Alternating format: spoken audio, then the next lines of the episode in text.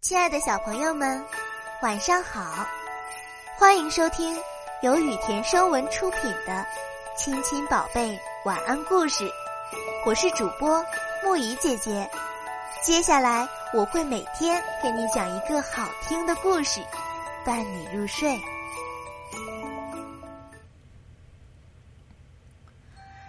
今天我们要讲的故事是《老人和竹篮子》。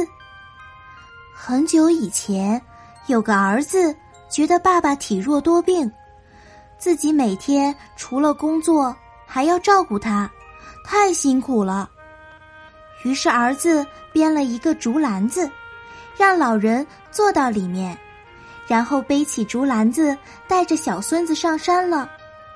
到了山上，儿子把老人和竹篮放在树荫下，就带着孩子离开了。下山后，小孙子问爸爸：“爷爷为什么不和我们一起回来？”“因为爷爷老了，没有用了，不必管他。”儿子回答说。小孙子想了想说：“就算爷爷没用了，那个竹篮也还有用，我们去把它捡回来。等将来您老了，我也可以用它来背您上山啊。”儿子听了十分后悔，父亲多年来辛苦的养育自己，如今自己竟然将父亲丢弃在荒山上。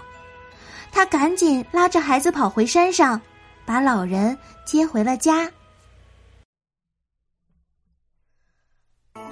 好啦，今天的故事讲到这里就结束啦，晚安，小宝贝们，愿你们每晚。都能甜美入睡。